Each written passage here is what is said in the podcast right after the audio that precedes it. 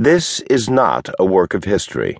I claim no special expertise about James Madison's interior life, nor do I claim to be describing his subjective purpose. I don't even claim that Madison himself was wholly responsible for his music. As we'll hear, Madison's arranger, Roger Sherman, deserves some credit. Rather, it is an effort to read the First Amendment's 45 words, all of them, as a coherent whole in order to recapture what I call Madison's music. I rest this book on the phrasing, rhythm, order, and placement of the 45 words themselves.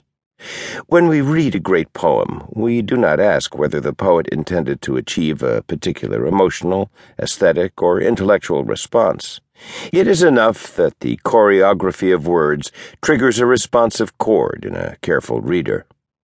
The thesis of this book, dear listener, is that a careful study of the order, placement, meaning, and structure of the 45 words in Madison's First Amendment will trigger a responsive poetic chord in you that will enable us to recapture the music of democracy in our most important political text. Today we hear only broken fragments of Madison's music. Instead of seeking harmony and coherence in the First Amendment, we read the First Amendment, indeed the entire Bill of Rights, as a set of isolated, self contained commands, as if the founders had thrown a pot of ink at the wall and allowed the order, placement, and structure of each provision in the Bill of Rights to be randomly determined by the splatter.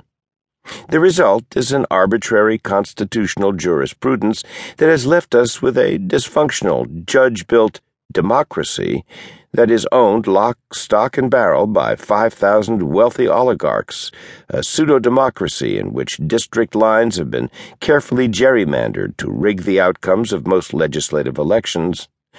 Only half the population bothers to vote, and cynics erect barriers designed to disenfranchise the weak and the poor. It doesn't have to be that way. A poetic vision of the interplay between democracy and individual freedom is hiding in plain sight in the brilliantly ordered text and structure of the Bill of Rights, but we have forgotten how to look for it. Recovering our ability to hear Madison's music would pave the way to a democracy friendly First Amendment aimed at reinforcing Lincoln's hope that government of the people, by the people, and for the people shall not perish from the earth. We honor James Madison as the driving force behind the Bill of Rights. We recognize him as Thomas Jefferson's indispensable political lieutenant.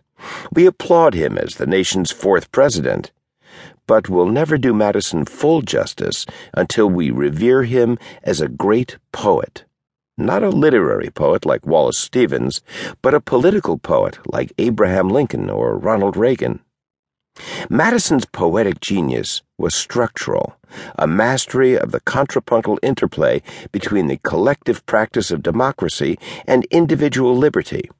His poetic voice speaks to us in the harmony of the 462 words, 31 ideas, and 10 amendments, each in its perfectly chosen place and all interacting to form a coherent whole that constitute the magnificent poem to democracy and individual freedom called the Bill of Rights.